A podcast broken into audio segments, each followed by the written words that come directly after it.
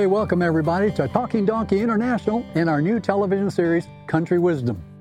Let's set the tone for this new series of ours. It's found in Proverbs 4. Let your eyes look directly forward and your gaze be straight before you. Ponder the path of your feet, and then all your ways will be sure. Join us now for Country Wisdom.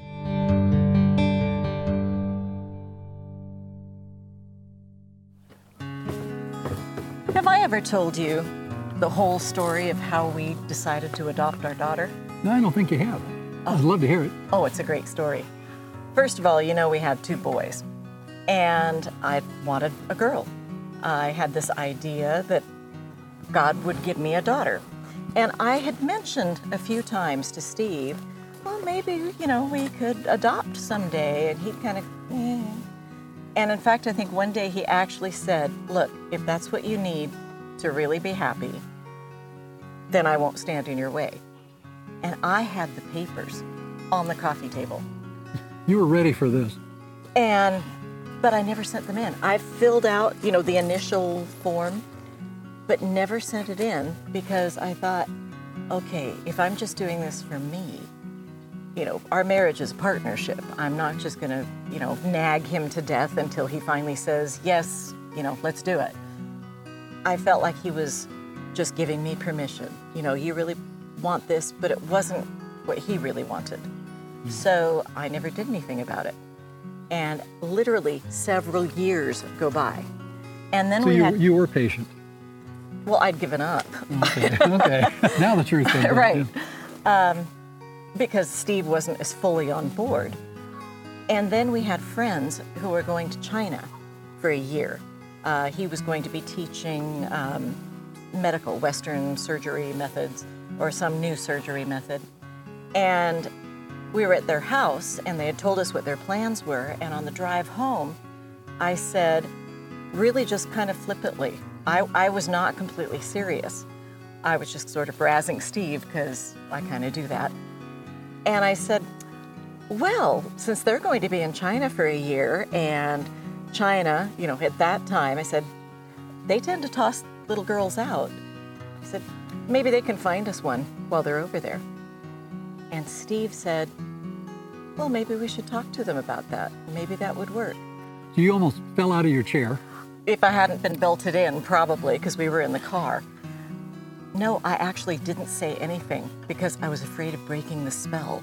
This was Steve finally saying, yeah, maybe we should. after you'd been waiting for years. So obviously, I don't know what happened, but obviously now he was ready.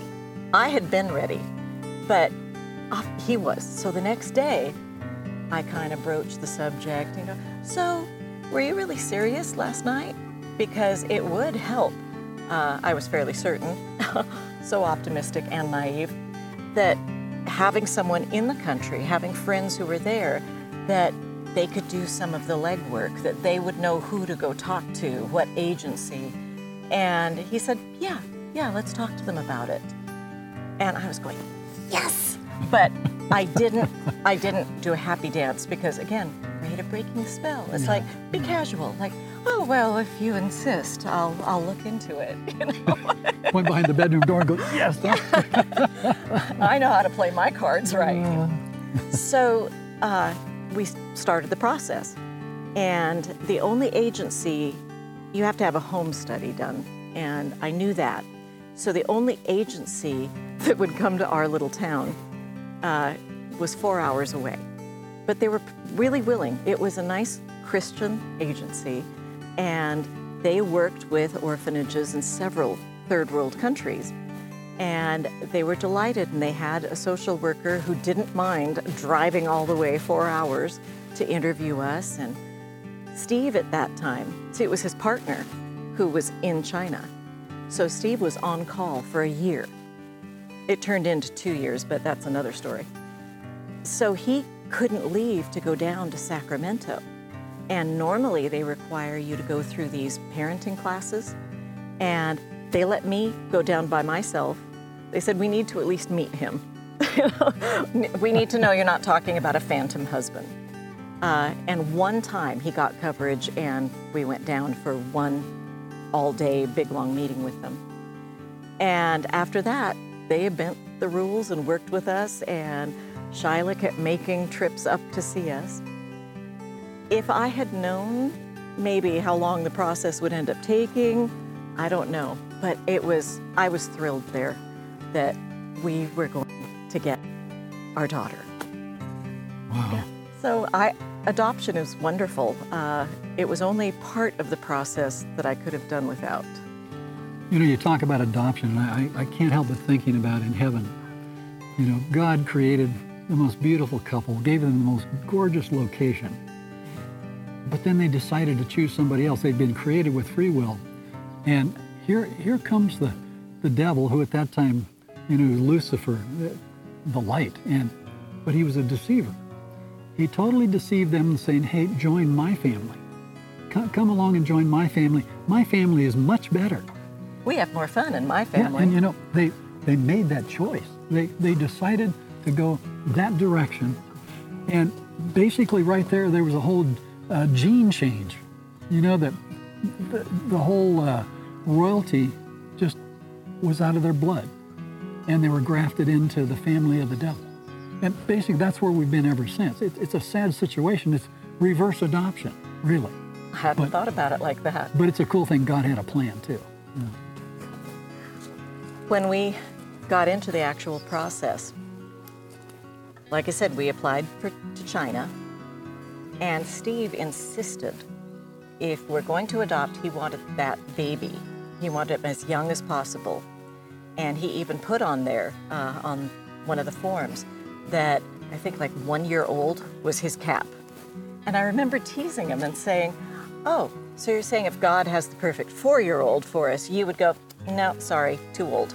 And he just kind of laughed, but he still put that on the form infant. Now, you've met our daughter. I have. Has it occurred to you that she's not Chinese? Yeah. Have you thought about that? I kept expecting you to go, What do you mean you applied to China? I've met Alia. That is the most wonderful story. Even I can figure out she's not Chinese. we were oh at least halfway through the process we had done our home study we had i'd gone multiple trips down to where the agency was uh, we were getting close to the time when they would be assigning us a child and one day i think we were sitting at the table. And i suddenly had this thought and i said steve how are we going to choose which one? What are do you suppose they just show you like a catalog you know? I said? I'll, I'll just pick the cutest one. I'm that shallow. And so how do you do it? And he just kind of i don't know. And i remembered a story that i read years ago. I was still a kid and my grandmother subscribed to guideposts magazine which is still around i subscribe to it now and I remembered a story that I read when I was maybe 10 years old. And it was a story about, I want to say, Eddie Albert, the star of Oh, Green yeah, Acres. yeah. I can remember the old Green Acres. Yeah. Well, yeah, I'm old enough, I remember it too. But he wrote a story in there.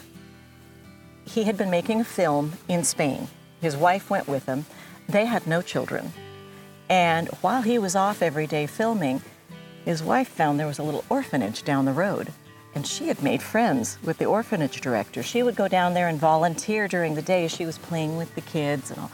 So she told him, I, I want to adopt one of these children and they talked to the director. Now, mind you, let's see, this must have, I don't even remember what year, this was maybe the 50s when he was, uh, it was in this, I was older than that when he wrote this story, but he was talking about something that happened way before then, because I'm not old enough to remember the 50s. Uh, so they made all the arrangements. It was easier then. Yeah. But they're driving on his last day of filming, he'd wrapped. They're driving to the orphanage to meet the director and choose a child.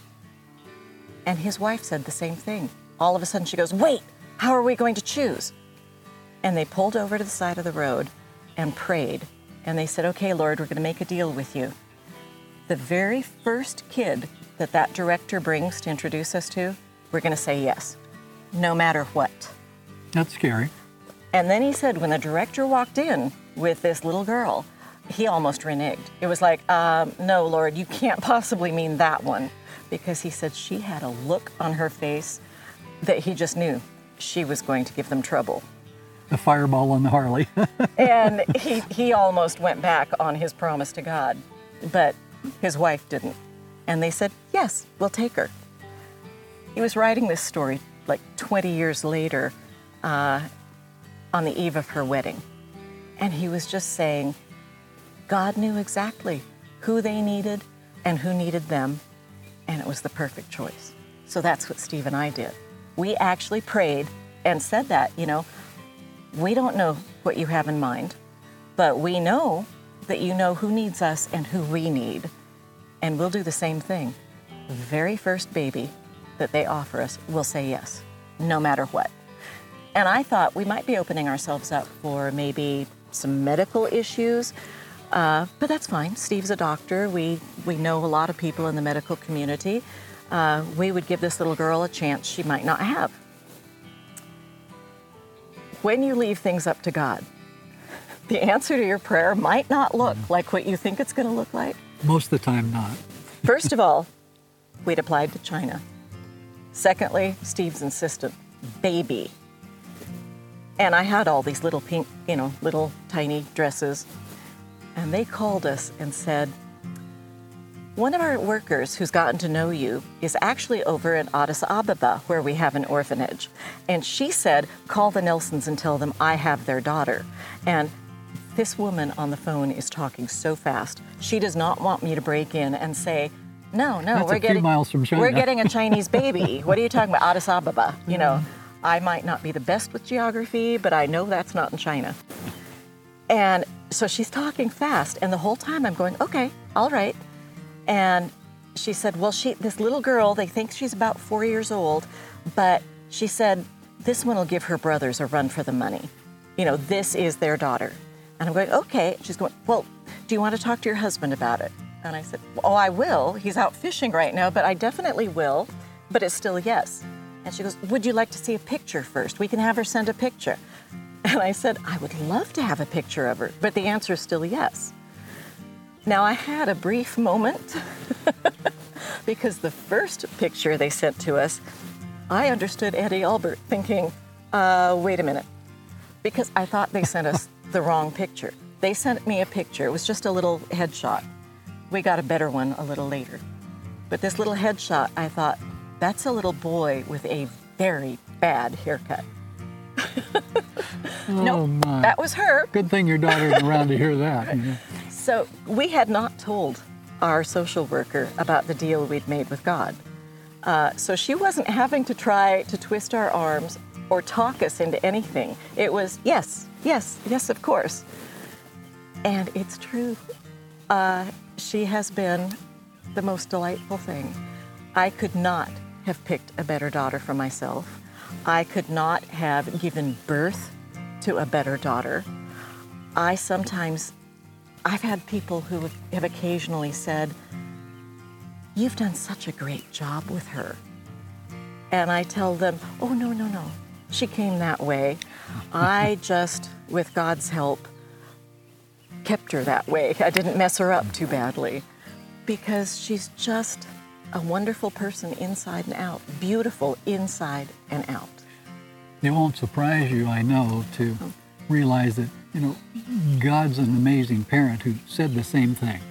Just, I'm going to take them all, you know. Yeah. Everyone that shows up to me, I'm going to take them all. And I'm sure that some of us kind of look like, you know, the picture that I first was sent or the little girl that walked I'm, in I'm sure far that worse. Eddie Albert laid eyes on. Yeah. A lot of people go, mm, no, not that one. Yeah. But Dave, God, if you got a minute, let's maybe we can find a place to sit down. I know I want to share Oh, a couple yeah. of Bible texts with you about because you I know you got a lot more to share too. Oh, you can get me talking about my daughter forever. Are you kidding me? I could keep you here all day. Talking Donkey International is a worldwide media production ministry.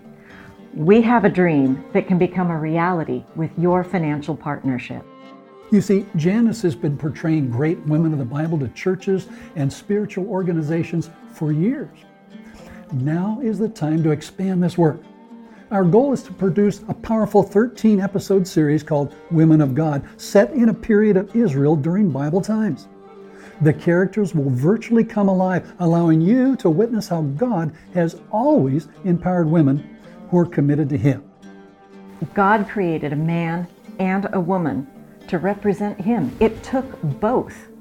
Women have always been an essential part of the gospel message. With your help, we plan to bring to life the powerful stories of women like Deborah, the warrior and judge, Rahab, and the woman at the well. We also plan to create a series of corresponding Bible studies designed just for women. So please help us create Women of God. The opportunity is now. Another film group has invited us to join them in Morocco to participate in the filming of the book of Judges. The studios in Morocco are where many of the great biblical epics are being filmed today. Something that would normally cost us in excess of $300,000 will only cost us team travel, gear, crew expenses, and final editing costs. Total cost will be about $89,000. That's a major saving. I love finding a bargain. Absolutely. You know, the GoFundMe link is on your screen. Help inspire God's women today. And thank you so much for your prayers and financial support.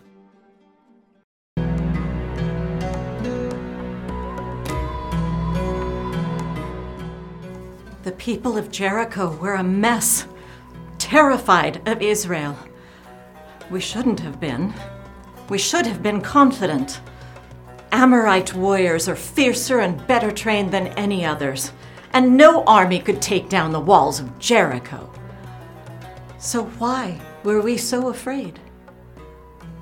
Because they had Jehovah, a God like no other.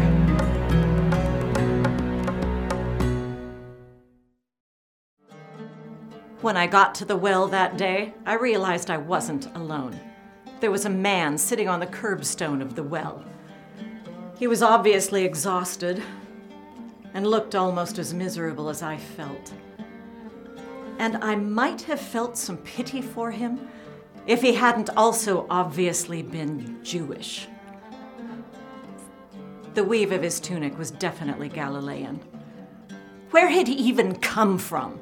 most Jews do anything they can to stay out of Samaria, which is fine by us.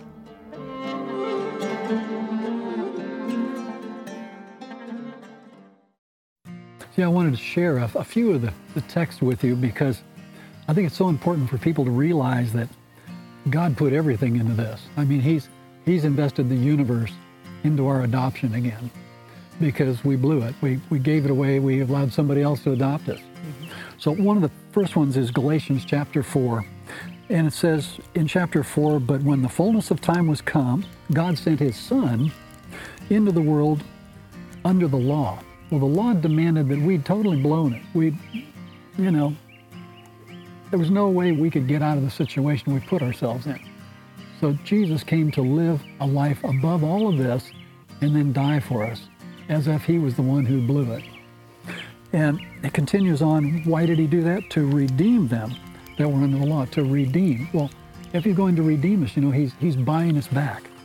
And then Paul says in, in uh, Romans chapter 8, for as many as are led by the Spirit of God, they are the sons of God.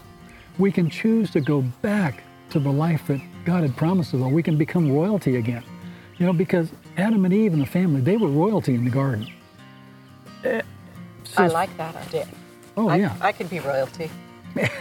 Well, God wants us all to be royalty. That's the key, you know. He says, For ye have not received the spirit of bondage against fear, ye have not received the spirit of adoption, whereby we cry, Abba, Father. You know, God is saying, I want to adopt you, you know. And then there's another one I wanted to share with you in, in um, uh, well, let's see, John, John verse 13.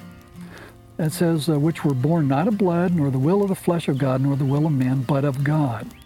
And the Word was made flesh and dwelt among us. Jesus came down, born of a man, to show us the way back to adoption. He paved the way, He laid it all out for us that we can get back there. And let me tell you, it cost God a lot. You remember I told you how at the beginning of the process, I was a little naive and optimistic? All kinds of roadblocks. Uh, she ended up having measles, so it delayed her coming over. In the US, they won't complete an adoption until the child is here. Ethiopia won't release the child until the adoption is complete. So we're doing everything twice, doubling everything, once here, once there. And it some days seemed like she was just never going to arrive home. We were never really going to get her. And I'm kind of glad that I didn't know how hard parts of it were going to be because I don't know if I would have thought it was worth going through. That's what's so interesting is God knew how much it was going to cost. God, God knew everything about the, the pain, the suffering, the anguish. Matter of fact, that was God's plan A. He had no plan B. He saw all of this stuff. He saw the sacrifice of Christ, the death of his own son, all of these things, and he chose to do it. That's what, you know, I mean, that's exciting to think about it. It, it just, I think about being in heaven, God's got everything around him. You know, we look here with dirt and crud and rocks and stuff. Heaven's fabulous. And God says, Look, I've laid all this out for you. I've chosen you. Matter of fact, I've marked you in the palms of my hands. You're so precious. You know, I'm scarred for eternity for you. And he says, Now look, you get to sit with me in my throne because you're royalty. You're part of the family. You're the you're the children of the family. You know, I mean. And who wouldn't want to be royalty? Yeah, I, I can see myself with a tiara. Yeah. but you know, not until you throw it at the feet of Jesus when you get there, right? right. It won't mean anything. Yeah, yeah, because He bought it all for us. Mm. But think about that. We will sit in God's throne with Him and Jesus and rule the universe for eternity. I certainly don't deserve it. I don't think you do. No, None of us no. do. But but God says, "Look, I've washed you, made you white as snow now, and you're joining in the family of God." Think about that. You know, you've gone through that adoption process, and and uh, but as many says as received Him, to them become sons and daughters of God. We have to make that choice. He already chose us. Yeah, you're right. It, it's our choice. Just like they made back in the garden to choose the devil and his genetic pool and everything else, you're right. We've got to make a choice again. Hey, I've got one more place I'd like to show you. And Alia said she'll meet us there. You up for it? Sure, sounds good. You know, I was just thinking, there one more thing I want to share because it seems like it's so important, and I don't know that a lot of people really grasp or understand it, but that's adoption is for the redeemed because the Redeemer paid the price. You know, adoption is not a fanciful fiction, it's reality. You know, God promises it. And that's is, the best news ever. Absolutely. My grandmother was number 11 in a family of 13 girls, and she sometimes felt lost in the crowd. Do you ever feel that way? With nearly 8 billion people in the world, it's easy to wonder if anyone even notices you're alive. But there is someone who notices. The Bible says God calls us by name. He knows you, knows your name. You're His child. If you'd like proof, go to talkingdonkeyinternational.org and request offer number 130 for this free pamphlet there's not another you. So, there in that courthouse, that's where it all finally ended. We stood in front of a judge and signed the final papers. Or maybe I should say that's where it all began. The beginning. Yeah, it probably really was. Hi there. Hey, greetings. greetings. This is this is the child. this is her. She didn't look like this the day that we came out of that courthouse. Let's go ahead and have a seat. Yeah, sit for a minute. I've been telling Jim about coming to the courthouse to sign final papers and feeling like, great, it's finally over. What do you remember about that day? Um, that the judge was super scary. He Why? Was, well, I was short and he was, you know, on his pedestal and he seemed really big and intimidating at that time. You're still short just not as Thank you for the reminder. so that would have been intimidating. I think anyone who's standing in front of a judge feels intimidated. Now, how old were you at that time? Um, between five to seven. Now, now Right. why are you hesitating? Because they didn't know my age. I didn't come with birth certificates. We had to guess. Had to guess. How, how did you kind of zero in on it? Um, they took me to their dentist to do um, what is it, bone grafting? or Yeah, he looked at your teeth. Yeah, you know. to determine approximately the age. And Found the that- orphanage had said they thought she was about four, but he said, no, no, she's six or seven. Okay. She had too many teeth to be four. So what, what happened next? You, you, the judge is there, then what? Uh, How much did you understand? None. well, I knew that this was the final process and me getting to stay with this family. So I understood that much. Everything else is kind of a blur. Do you remember what you said as we came out the doors? Yes. I know, I remember you were holding Daddy's hand on one side and my hand on the other and kind of skipping. You were very happy. Mm-hmm. And I told you guys that you could no longer get rid of me, that you're stuck with me. So she understood that much that this is it. There's no fear of being sent back. And that made me think about God because legally, the judge explained, we cannot disown her. We could disown our the two we gave birth to, but we can't get rid of her legally. If You had chosen her. and it's a done it's deal. a done deal. Done deal. yeah. She could legally unadopt us, but we can't initiate that. If she ever decided, I've had it with this family, I never want to see them again, she would have to make the first move. Be your choice. Oh, Yep, it would have to be my choice. And, you know, if anybody is left out of the kingdom, if there's anyone who isn't part of God's family, you know, at the end, it'll be their choice. God will never unadopt us. Yeah, you know, folks, God paid the ultimate price. He gave his own life for you that you might be adopted in the family. And as they're just saying, you know, you're the only one who can change that. God gave himself to bring you into the family. Alia's had a, a wonderful life and it's still beginning, it's going on. We can too. You can. Choose God today and enjoy the eternal life.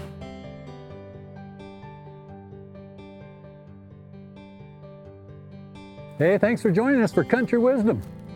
See you next time.